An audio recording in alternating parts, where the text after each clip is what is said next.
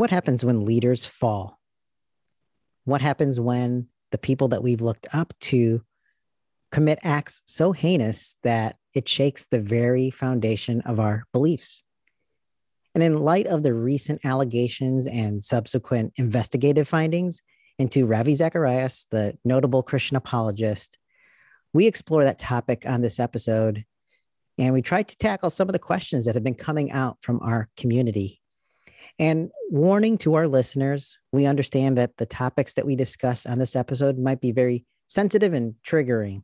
So we advise that you skip this episode if that's the case for you. And to the victims of sexual abuse, know that there is help out there. Uh, a great resource for you is rainn.org, R A I N N.org. It's the nation's largest anti sexual violence organization. And so lots of great resources for you there.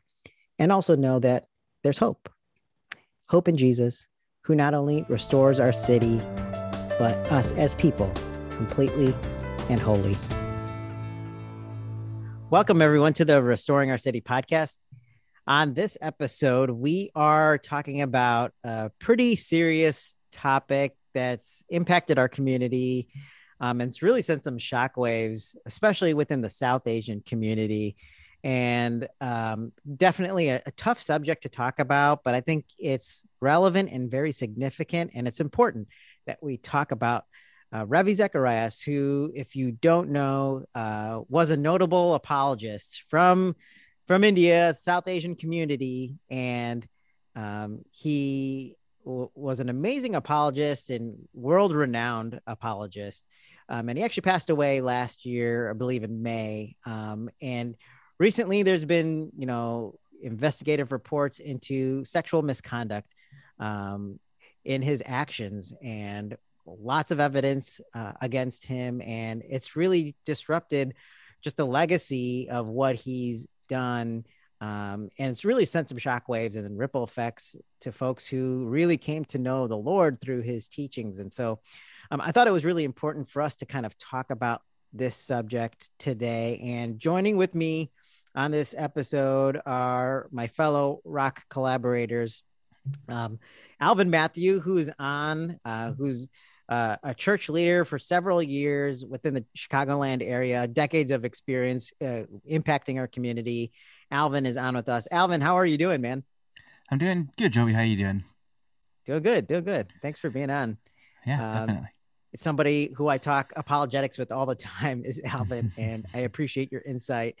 And along with Alvin is uh, my brother and um, fellow rock collaborator Joel Varghese, who's the church um, director of church partnership with Rimi, and obviously has a lot of experience with international ministry as well. And so I know um, th- this hits home as well, just kind of hearing this situation. And, and, Joel, how's it going today?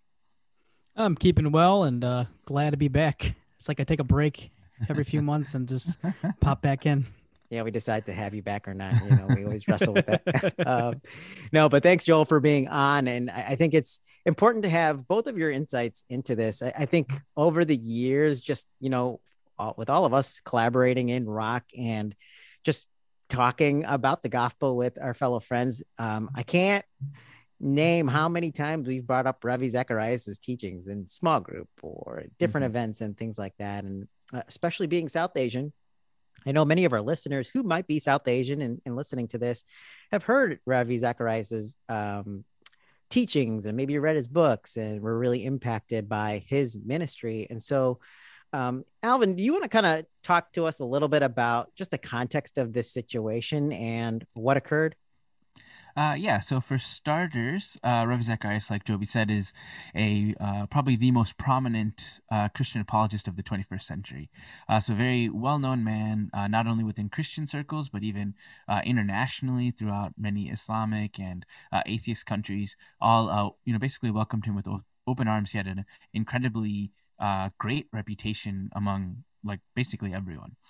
Uh, and I think this past May, he actually ended up passing away from cancer. And I believe this August or October, uh, some allegations came out and were brought up to his organization, uh, RZIM, Ravi Zacharias International Ministries.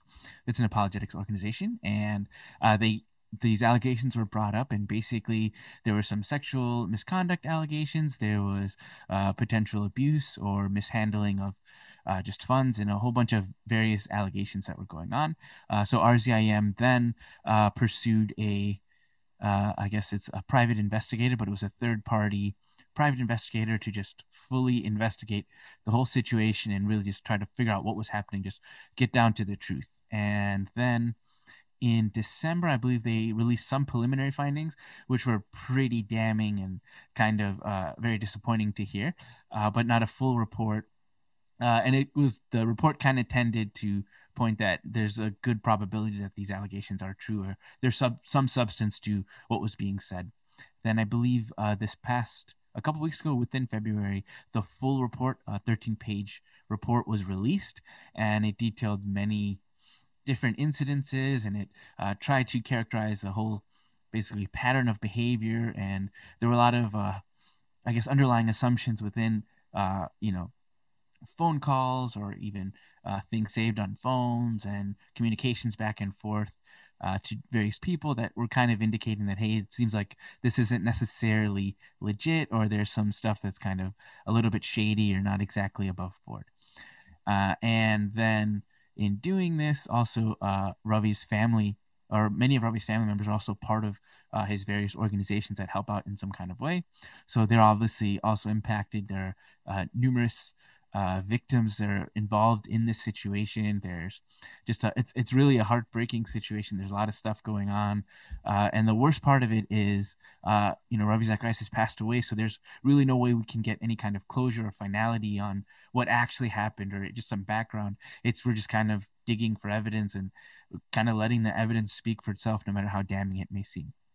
Yeah, and I think um, it's really eye opening and, and alarming when we, we see this. And I think first thing that we, uh, you know, think of, and I think we should think of is the victims and, and the folks mm-hmm. that are impacted by these allegations and at the same time there's it's evidence right and it's and i think we want to get into the conversation a little bit about that and i appreciate you kind of setting the stage alvin so, uh, what has been the response, um, I guess, mm-hmm. from those within the camp, and maybe what are some of the the reactions to some of these findings?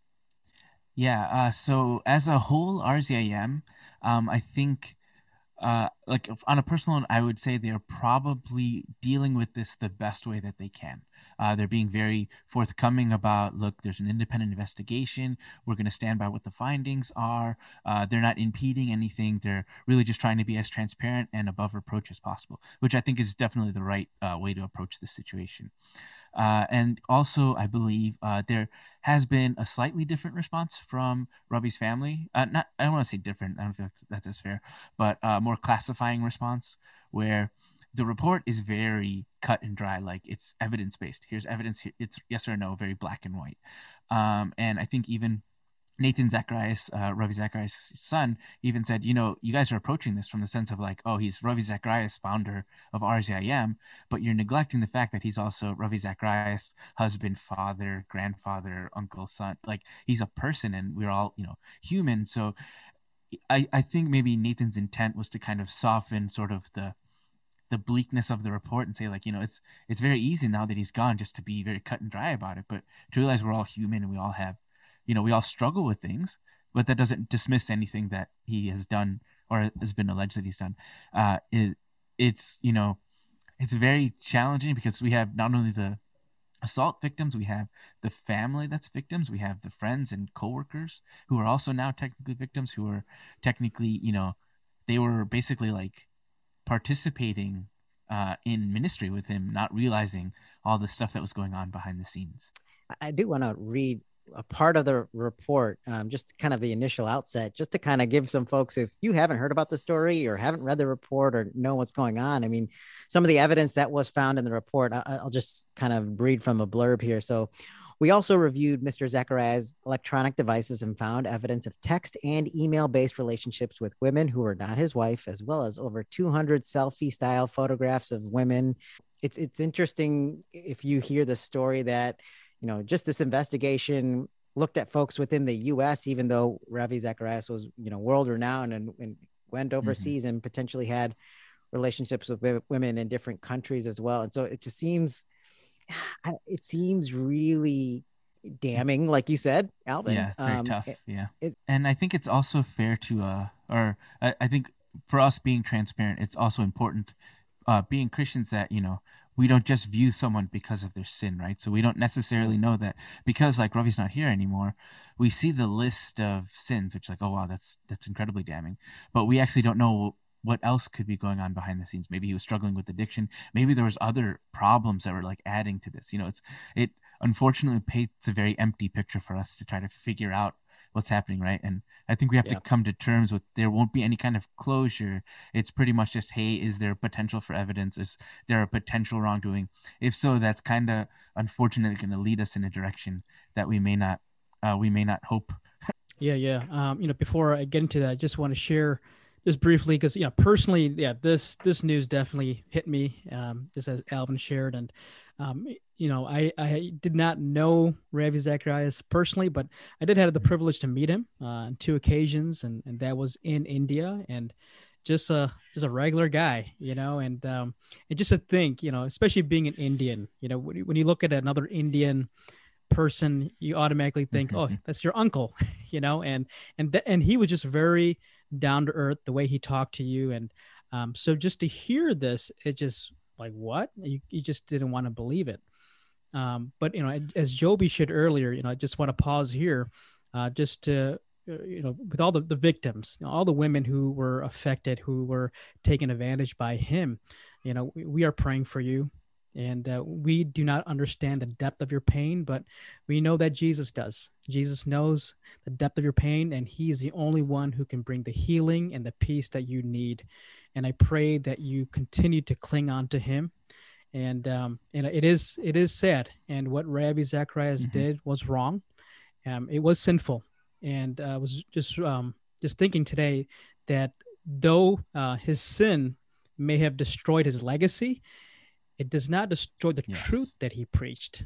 You know, and the truth is that Jesus saves. And uh, and and for many who have been led to Christ by Ravi Zacharias, uh, I just read a, a tweet uh, earlier uh, a week ago uh, by a girl named Jennifer Greenberg. I, I love what she said. And uh, she said, if you feel you're led to Christ by Ravi Zacharias and feel shaken, please hear me. You were not saved by any man, but by mm-hmm. the Holy Spirit working through a sinner. Regardless of his wickedness, the Spirit who called you is holy. Cling to God. Do not fear. He is faithful. And I think that's so important to know is that um, is Jesus is the one who saves, mm-hmm.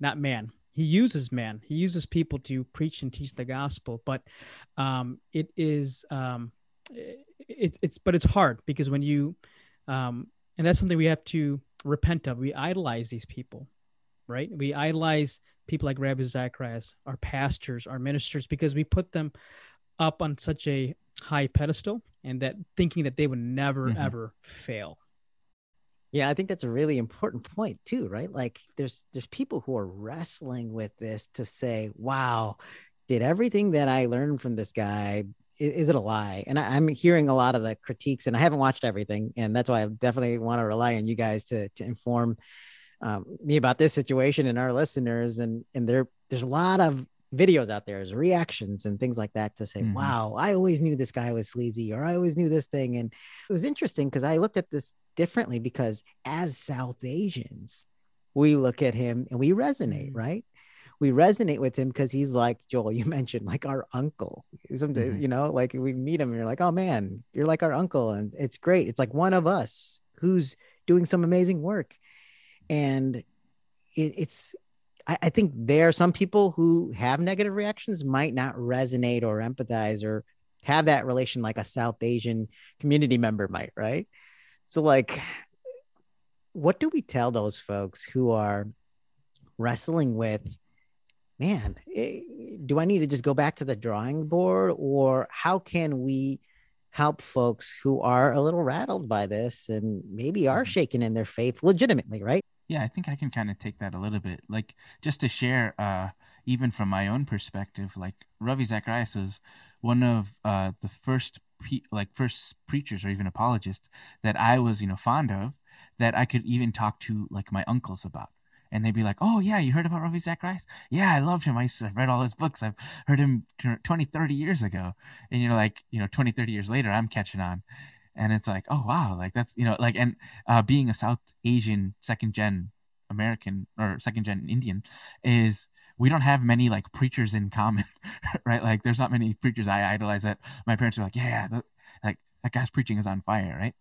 And so for us uh, who have like looked up to Ravi and have benefited from his teaching, um, the thing that like I feel has always reminded me, or the scriptures reminded me, is that God uses sinners for his ministry, right?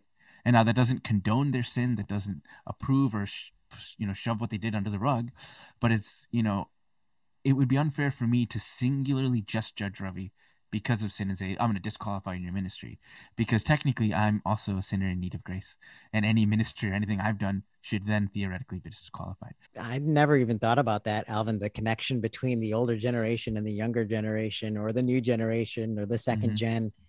Um, we don't have a lot of those figures you know, because it's so early, right? And you know, our parents immigrated here for the first time, and so that's that's a really great point.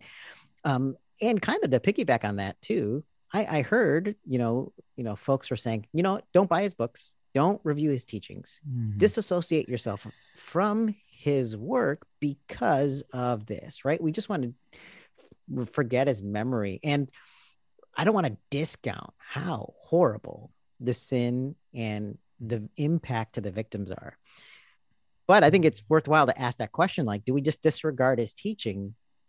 Is there value still there that we should refer to?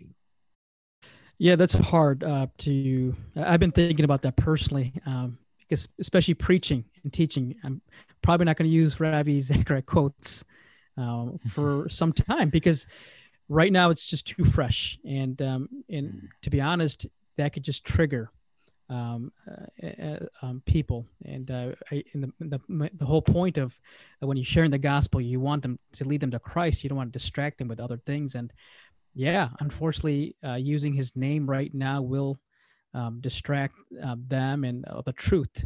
Um, but would I, you know, we can't erase um, his teaching, his ministry, because through him, he has led many, many to Christ, you know, and um, and those people will be in heaven you know and uh yeah i don't know i think right now it's probably not the best thing to do you know but we have to like really take a step back and stop idolizing people you know and stop worshiping people.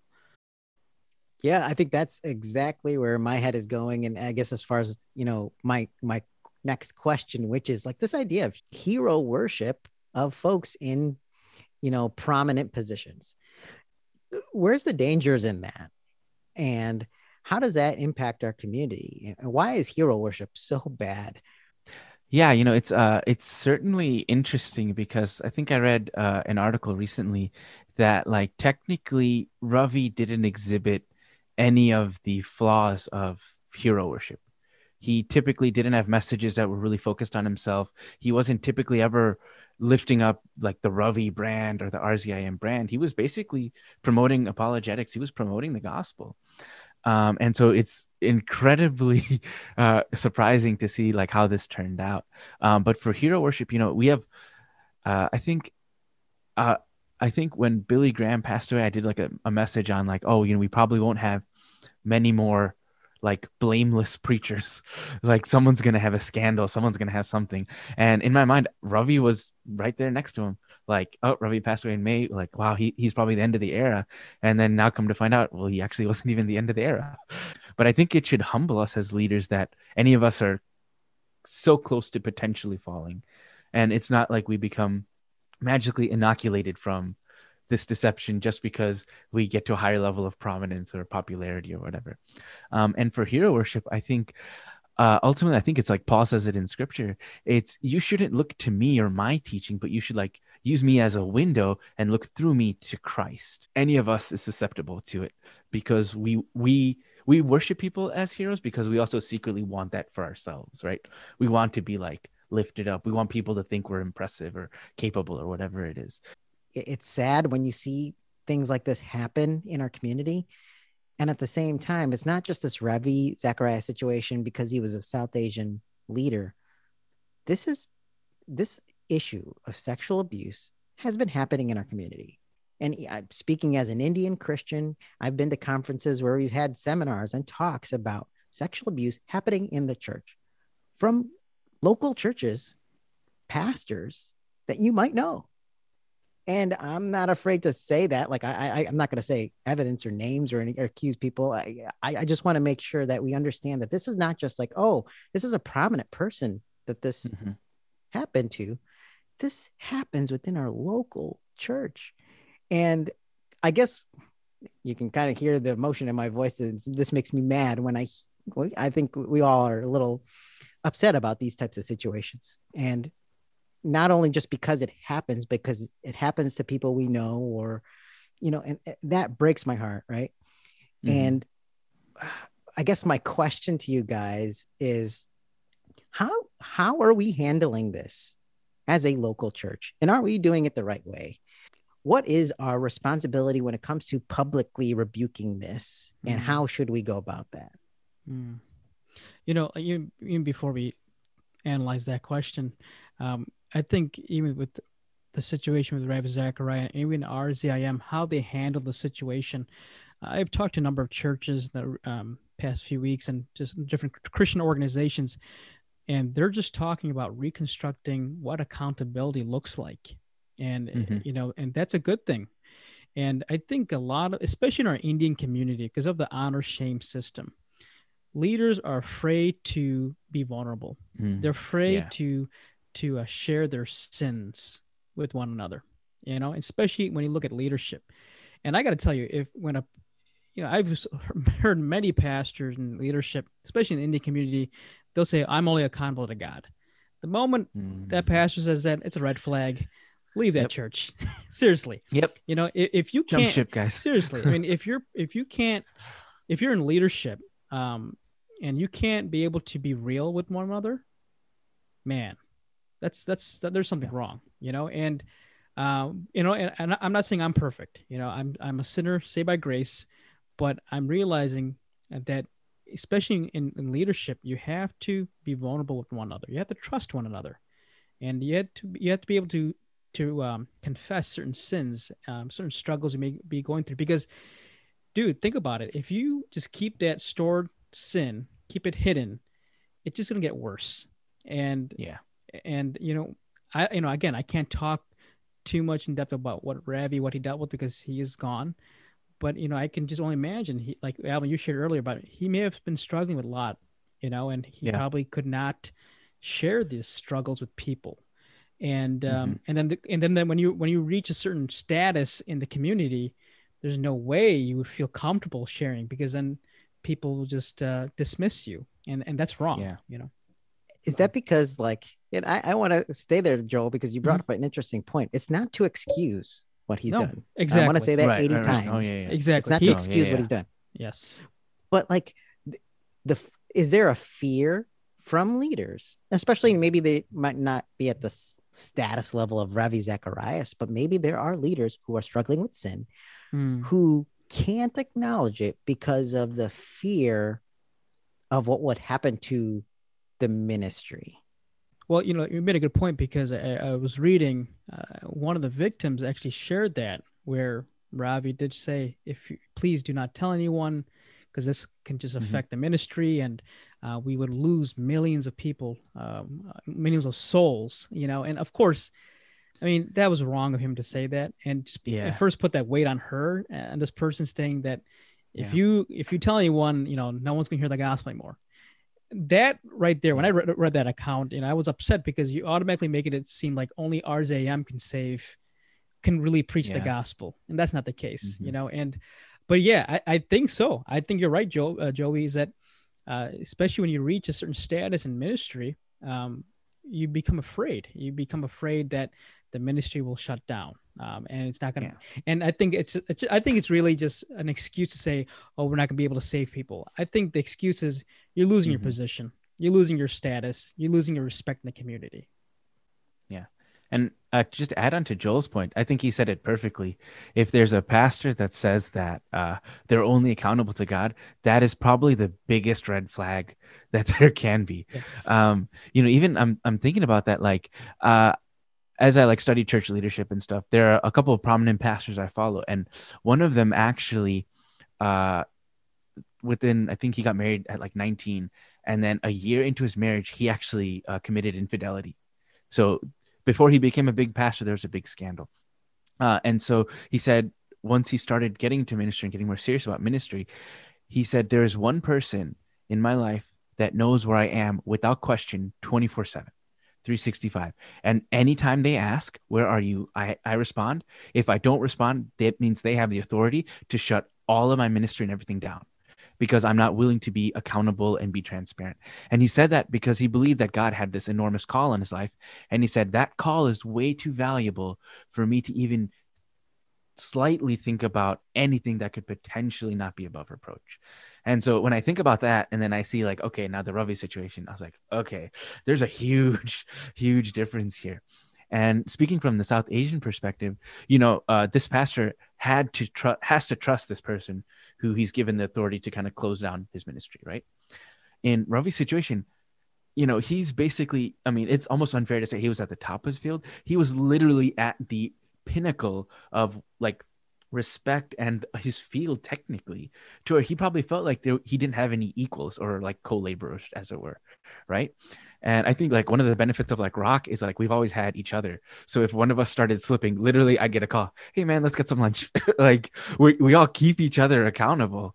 And if anyone, no matter what level of ministry you're in, if you don't have like at minimum that, let alone if you're a pastor and you don't have another pastor or elder or committee mm-hmm. who you're accountable to, then like you're like God had God has set up leadership in a way to protect us to be like fruitful. So we're literally operating outside of that and being like, well, I'm getting all this success, so I'm probably good.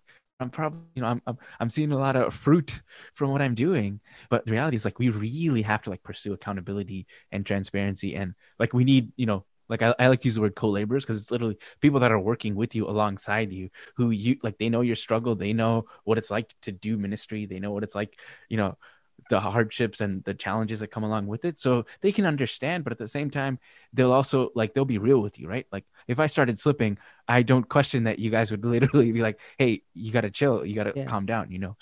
I think it's important to have these conversations um mm. and i'm i'm sure the folks maybe who are listening have questions and and want to dig into the story more and and might read into some of the details. And I, I think what we really want to share here is yes, these kind of things happen, and it might be even triggering for some of our listeners who might be listening to this. Uh, this these are sensitive topics, and I think what we're talking about here, especially when it comes to sexual abuse, even if you might be a victim of sexual abuse, I, I just want to let you know that there is hope out there. We've we've kind of alluded to the gospel a couple times already in this episode about the hope that we have in Jesus and who can restore us completely in in everything that we do. Uh, also, even practically you know for resources there are so many resources and there's help available for you. And so i think one great organization is RAINN r-a-i-n-n which is the nation's largest anti-sexual violence organization. You can find a lot of resources at rainn.org um, so if you have suffered from sexual abuse or want to find uh, more information or get more resources please check out rainn.org um, guys thanks for being on. I appreciate uh, your insight into this very um, important topic. And we definitely are, are, thinking and praying for the victims. And I hope we, our community, can be the catalyst for change uh, to help prevent these types of situations from occurring in the future.